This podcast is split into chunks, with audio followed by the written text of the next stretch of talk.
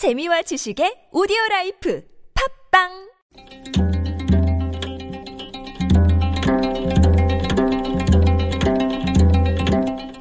한문학자 장유승의 길에서 만난 고전 조선 후기 실학자 성호 이익 선생이 집에서 닭을 키웠습니다. 그것도 한두 마리가 아니고 여러 마리였습니다.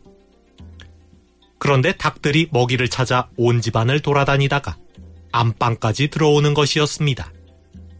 방이 더러워지는 것은 물론 살림살이가 남아나지 않을 지경이었습니다.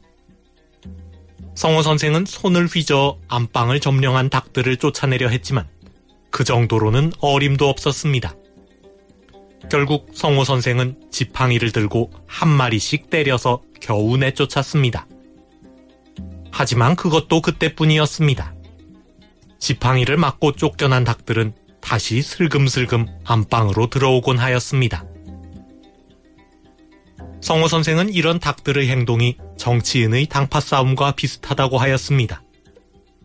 정치인은 벼슬과 녹봉을 탐내어 당파 싸움을 벌입니다. 이 과정에서 감옥에 갇히기도 하고 귀양 가는 신세가 되기도 하고 때로는 죽기도 합니다. 그런데도 싸움을 그치지 않으니 지팡이로 얻어맞을 줄 알면서도 기어이 안방으로 들어오는 닭과 다름이 없다는 것입니다. 그런데 성호 선생은 닭과 정치인이 다른 점이 하나 있다고 하였습니다.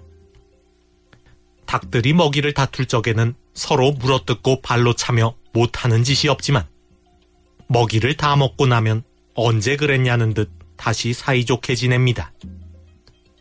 그런데 정치인들의 당파 싸움은 도무지 그치는 날이 없고 반드시 상대를 죽여 없애고서야 끝이 납니다.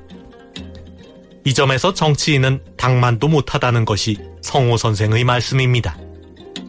성호 사설에 나오는 이야기입니다. 인적 청산을 둘러싼 여당의 갈등이 갈수록 심해지고 있습니다. 친박과 비박이 편을 갈라 싸우는 것도 모자라 이번에는 친박과 친박의 대결입니다. 상대를 완전히 몰아내기 전에는 그만두지 않을 기세입니다. 정윤현 닭의 해를 맞이하여 정치인은 당만도 못하다는 성호 선생의 말씀이 생각납니다.